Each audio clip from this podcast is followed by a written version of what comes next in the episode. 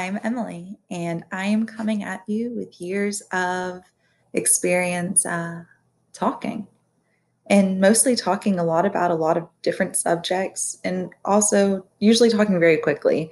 Um, I am purposefully slowing down right now, but I warn you, I am very excitable.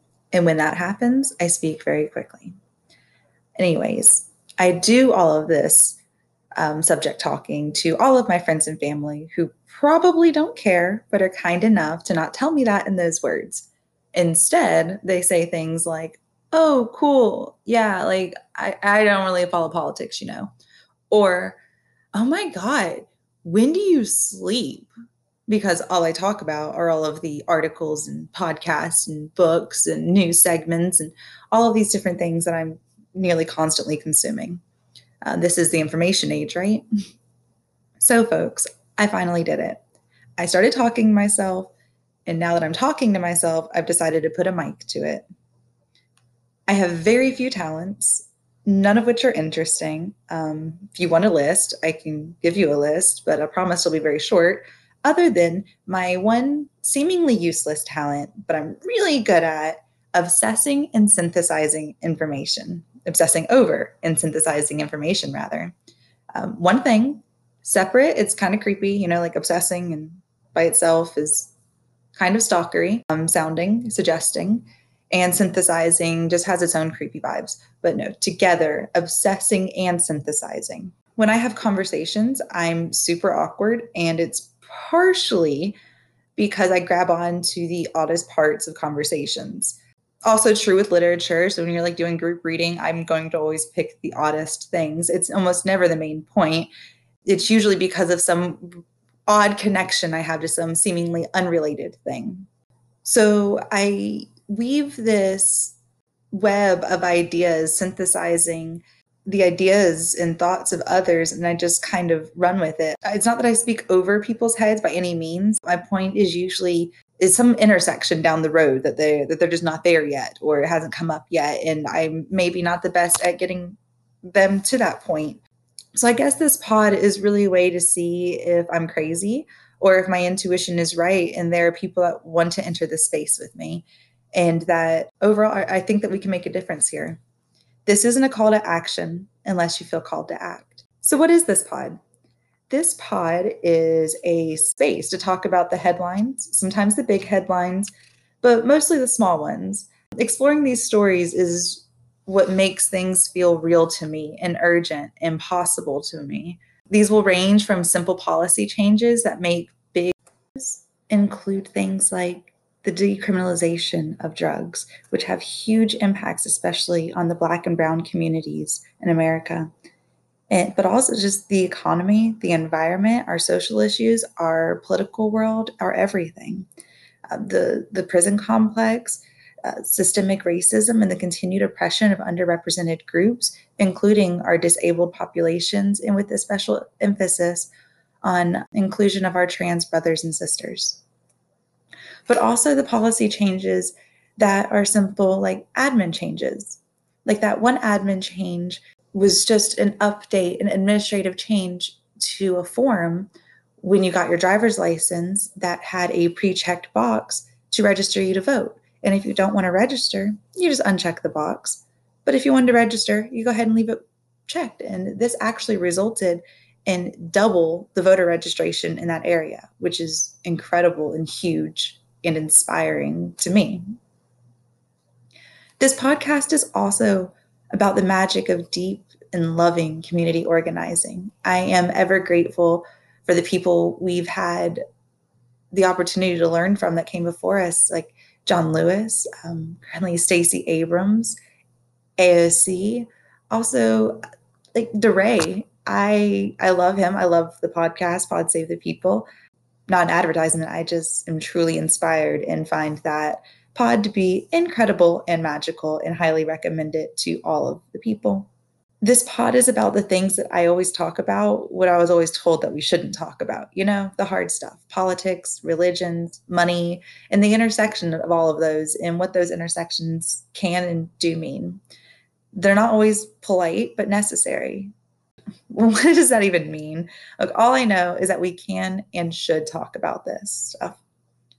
This podcast is about what I believe in, my religion, if you will, and it's full of trauma and heartache, love and listening and honor and beauty and always science. Wait, let me emphasize that. You know, listening, honor, beauty, trauma, the heartache, the love, all that stuff, and always science. I am so grateful to share this space with you. And whew, I am so glad that we can talk about that.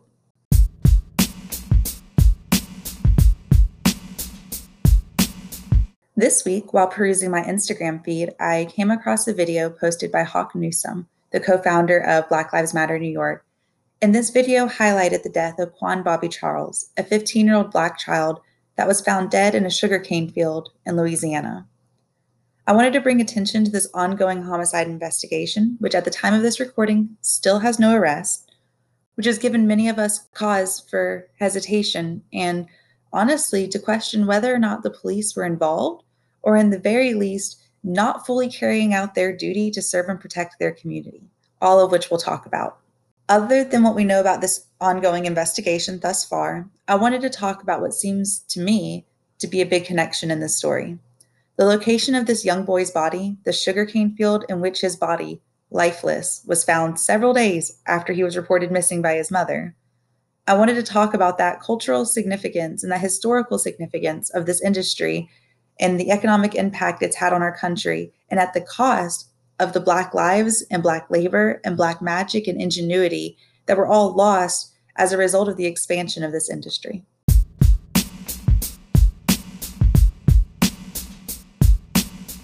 Let's begin with the ongoing homicide investigation of Bobby Charles. What we know it was attempted to be reported that 15 year old Bobby Charles was missing by his mother on October 30th. But police at that time declined to launch a search or investigation and instead reportedly told his mother that he was likely at a football game. The police did not even attempt to ping his phone for an additional three days. Bobby was found dead on November 3rd near Loreauville, Louisiana, almost 25 miles away from his home in Baldwin. We now know that Bobby left his father's home with two white individuals 17 year old Gavin Irvin and his mother, Janet Irving, both of whom were reportedly high on mushrooms at the time they collected the youth. It's important to note that Bobby's parents did not give permission for Bobby to leave with these individuals, nor did they even know the Irvins prior to this devastating event. Gavin says that that same evening, October 30th, Bobby left his residence on his own accord and that that was the end of it. On November 3rd, Bobby's body was found near a creek in Loreauville, Louisiana, about 25 miles from where he lived in Baldwin, in the town of residence for the Irvins. The field where he was found was actually the backyard of the trailer in which they were living, though they've since been evicted for reportedly unrelated reasons. The preliminary autopsy report has ruled that the cause of death was drowning, and this is based on muddy water in the airways, hyperinflated lungs, and water in the sphenoid sinuses. What has helped to bring some media attention to the case are some photos that the family took and released of the deceased body. Bobby's face was severely mangled and disfigured, and the autopsy report suggests that these injuries occurred post mortem, very likely due to wildlife in the area. The family was not confident in this narrative and launched a crowdfunding campaign to pay for an independent second autopsy to be performed on the body while they wait for the complete results of the first, which is expected to take about 12 weeks. The second autopsy should be completed in about eight weeks. Other details that stick out to the family and activists at this time include that the police has yet to share the information with the family on the exact location of where the body was found and when and how his body was moved from the water. The area he is believed to have been found only has water ankle deep, and that makes the accidental drowning a very unlikely event unless other details are missing from the story. At this time, the second autopsy preliminary results that suggest that the official cause of death is drowning and also agrees that the face injuries occurred post mortem. What is yet to be determined is whether the drowning of Bobby was natural or accidental, homicidal or suicidal. Also, was the handling of this case by police negligent? I wonder, did they follow proper protocol? And if not, would doing so have saved Bobby's life? And if it wouldn't have saved his life, how can we change these protocols to ensure that lives like Bobby's are saved in the future? If protocols are either not followed or inadequate, we have to determine why they are these things, and we need to begin to implement those solutions now. Ultimately, is this a cover up of a hate crime, and are the police complacent? Is this a symptom of something much bigger? And how can we address this thoughtfully and immediately? I'm going to continue to follow this case. I know Bobby's family deserves answers and justice, and his story definitely deserves to be told.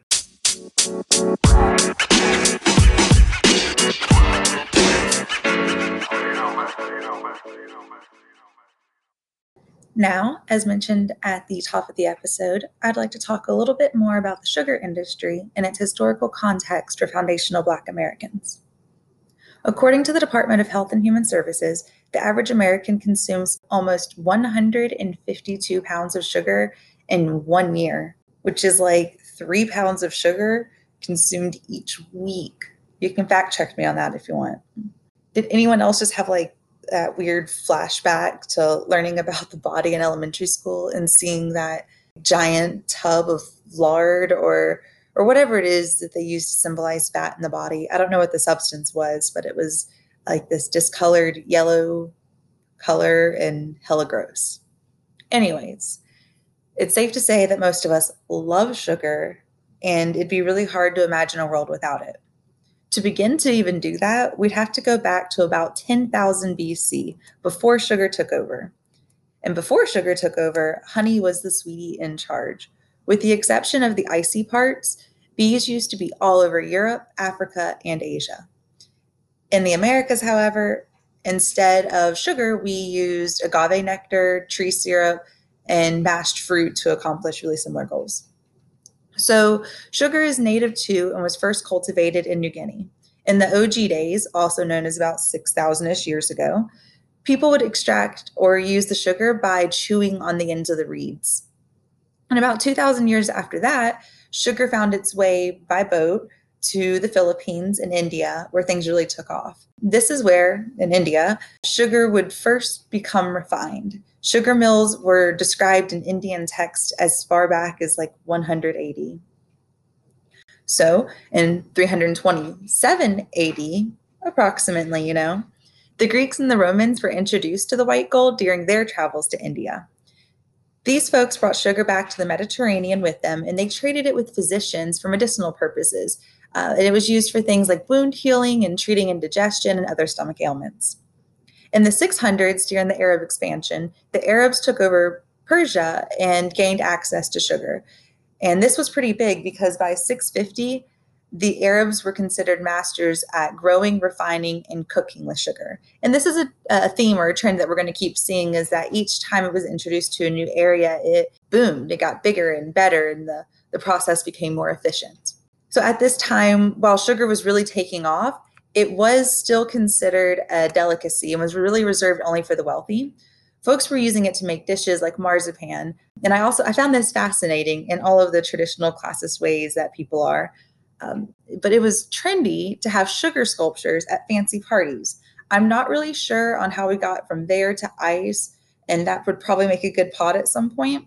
But yeah, fancy parties, sugar sculptures, but no sugar for the poor. So, under the Arab rule, the Egyptians became exceptionally skilled at refining sugar and they became known for creating the purest and whitest product. Using the term under Arab rule is really important here because that's where the implied power comes in. And that's really important because the entire process of growing and refining sugar is absolutely backbreaking, completely dangerous work, and it really was reserved and often forced upon the considered lower class people. And rum, a type of sugar molasses. The waste of this could be further manipulated and used to make rum, while the sugar product was packaged and sent off for sale.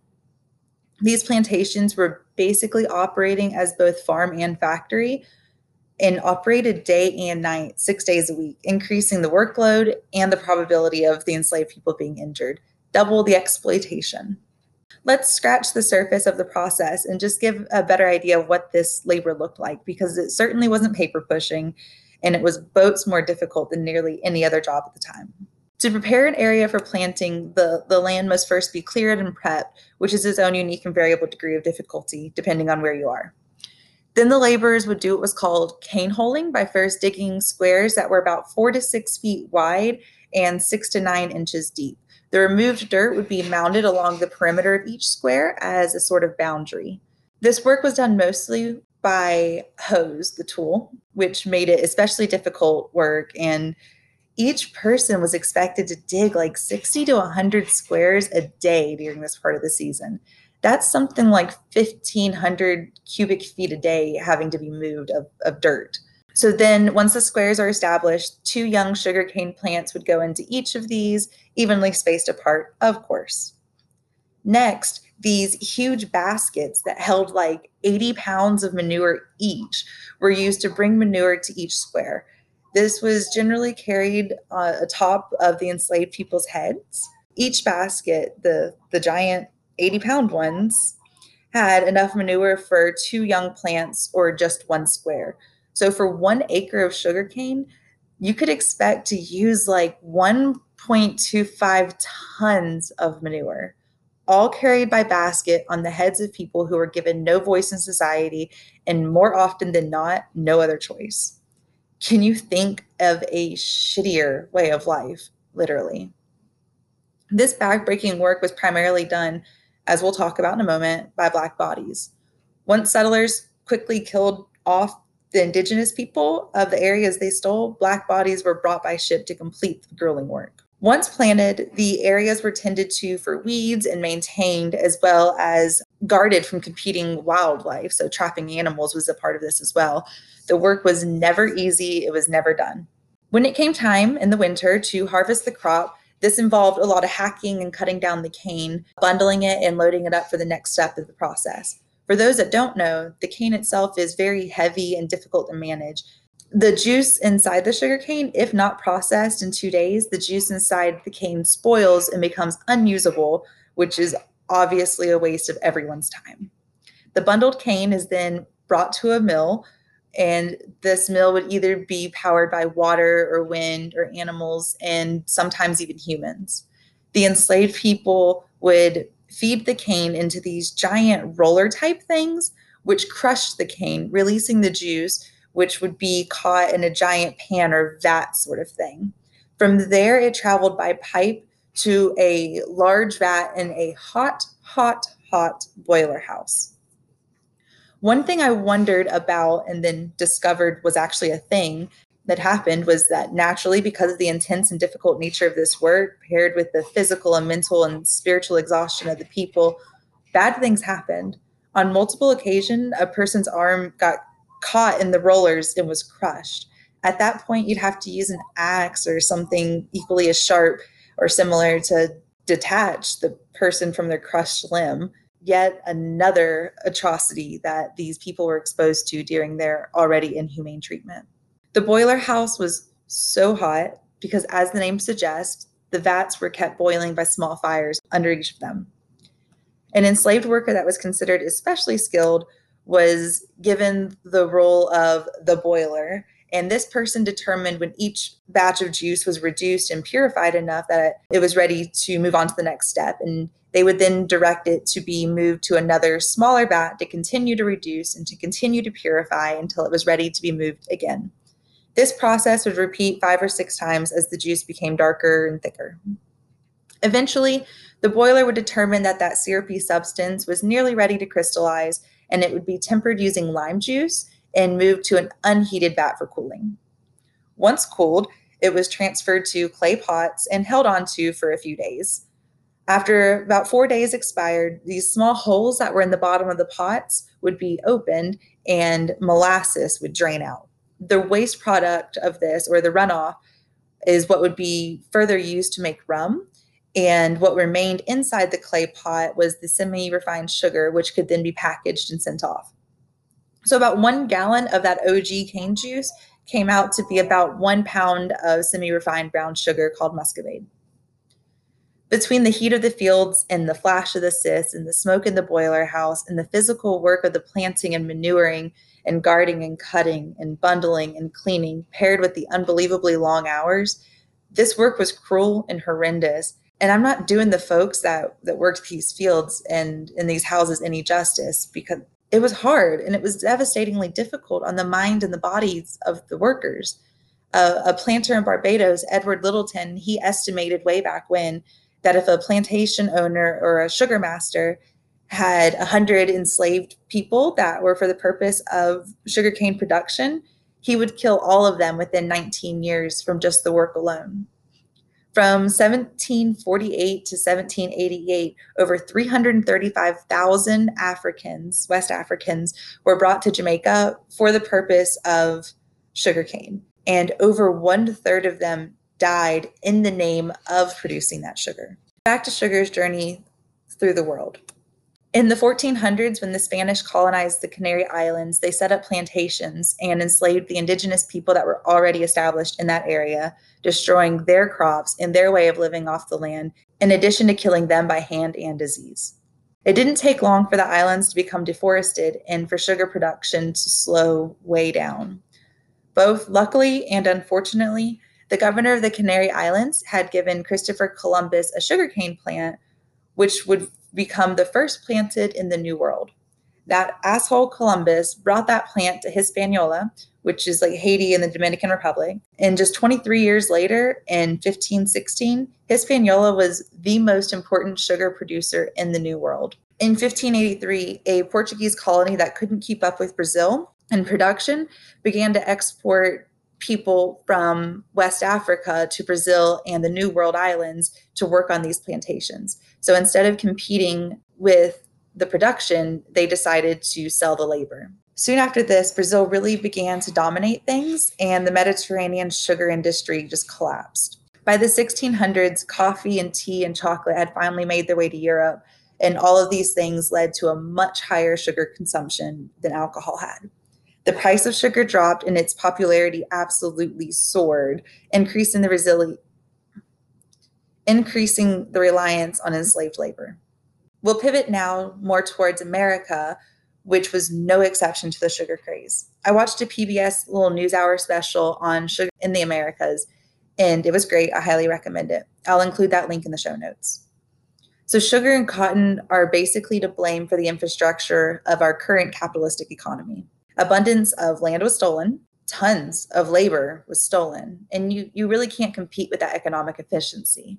In the beginning khalil muhammad tells us sugar was the most dominant economic incentive for european colonization of the americas both north and south. The industry had a really big important hand in shaping the systems of labor and capital in our country from its birth all the way through reconstruction and into today's present the Rhode Island colonies had rum distilleries, Connecticut launched slave ships, labor practices. And after finding its way there through the refugees from the Haitian Revolution, which is yet another subject for another pod that would be truly incredible and fascinating um, and has so much to do with the sugar industry and enslaved people as well. But those refugees really brought and cultivated the sugar industry in Louisiana.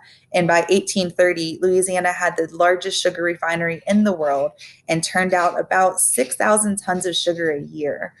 By that same time in 1830, Philadelphia and New York City each had about 11 refineries each, and Baltimore was just behind them. In 1808, the US banned the import of foreign captives. Unfortunately, they sh- they, being the sugar masters, found a way around this. The Louisiana sugar masters began to bring in bondsmen from Maryland, Virginia, and the Carolinas as their workers, as theirs were routinely sick, maimed, and killed by the work.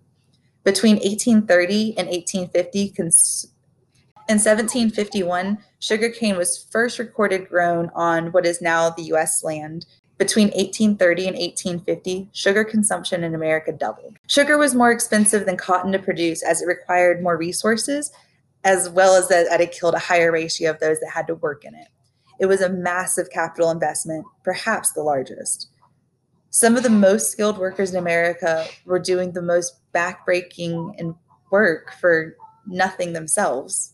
It was all about economic efficiency. I want to keep saying that because it was truly all about economic efficiency. To gain funding, the Sugar Masters created property banks and basically took out mortgages on the people that they enslaved. And eventually, some states issued state bonds to promise payout to investors in the event that the human backed securities failed. Because, you know, they weren't concerned about humans being property, they were just concerned that the property could expire. The industry boomed, slavery boomed. By 1853, three in five of Louisiana's enslaved people worked in the sugar industry. The industry was expanded literally because of slave backed credit, like you would use your home to mortgage to back a loan. This blows my mind. In the 1830s, the US domestic slave trade increased 84% over the previous decade, which allowed the sugar industry to remain relatively unscathed during financial downfall that almost all the other industries kind of saw at the time in the 1840s and 1850s. In 1858, the invention of the mason jar drove the demand for white sugar through the roof as it was really important for the process of canning. As we entered Reconstruction, sugar estates were still so pricey that it was nearly impossible for a freed person to even afford them, and white people continued to dominate the land ownership and thus the industry. With usually slightly higher wages than that of cotton plantations, black workers found themselves still in the field, and alas, the racial hierarchy was preserved. In 1875, the Hawaiian Reciprocity Treaty helped make sugar more available to ordinary Americans. This was between the then Hawaiian Kingdom and the United States, and it guaranteed a duty free market for Hawaiian sugar in exchange for special economic privileges for the US. In 1887, sugar masters were afraid of some worker organization unions that were beginning to pop up, and they became unbelievably violent. The Thibodaux massacre marks the death of dozens of Black workers and the terrorization of hundreds more, which was all in the efforts to break a strike, which was supported by the Knights of Labor. Workers ended up returning to work on the owner's terms, which is not what's desired in that situation. In 1925, during Prohibition, vending machines began dispensing soda, a nasty little habit that we've never looked back from I say as I pop the can of my favorite carbonated delight. In 1942, the US Department of Justice investigated the recruiting practices of the second largest national producer, the US Sugar Corp, which is out in South Florida. They were promising recruits the world, or in the very least, a really great gig, but it turned out that they were charging them and putting them in debt for things like housing and meals, and that the laborers were actually really only earning a dollar eighty a day. In the 1970s, artificial sweeteners came about and they began to reduce sugar intake, but at the same time, sugar intake is also on a rise. Today, sugar cane accounts for about 40 to 45% of the total sugar produced in the United States, and sugar beet accounts for about 55 to 60%. America's sugar industry is still booming and it's still seeped in controversy. The Louisiana industry alone is a $3 billion industry and supplies about 6,400 jobs. The sugar industry continues to have its ugly past and is bringing those practices into today. The Child Labor Coalition published in 2016 the top 12 products produced with child labor around the world, and wouldn't you know, Number six on that list was sugar. 12 countries were listed as exploiting minors for the industry, and I named a shame. So those 12 in alphabetical order are Belize, Bolivia, Colombia, Burma, the Dominican Republic, El Salvador, Guatemala, Kenya, Mexico, Panama, Paraguay, the Philippines, Thailand, and Uganda. What was once a delicacy reserved for the elite is now most prominent in lower class households. Studies show that sugary food is often more affordable and more available. Ooh, food deserts. We could talk about food deserts in another episode too. Remind me. Anyways, we know that sugar consumption is linked to diabetes, obesity, and even cancer, all of which are some of the top killers in America, and all of which disproportionately impact the working class and disproportionately impact our Black and Brown communities. A system was created on the back of Black people that continue to this day maim, kill, and destroy the Black body. If you needed more of a reason to reduce your sugar intake, there you have it, folks. To learn more about slavery on sugarcane plantations, I encourage you to read the book 12 Years a Slave by Solomon Northup. To learn more about the history of sugarcane in America, I really encourage you to check out the incredible New York Times article that Khalil Gibran Muhammad wrote as part of the 1619 Project, and it's titled The Sugar That Saturates the American Diet Has Barbaric History as the White Gold That Fueled Slavery. If you didn't catch that, I'll put these things down in the show notes. Be sincere.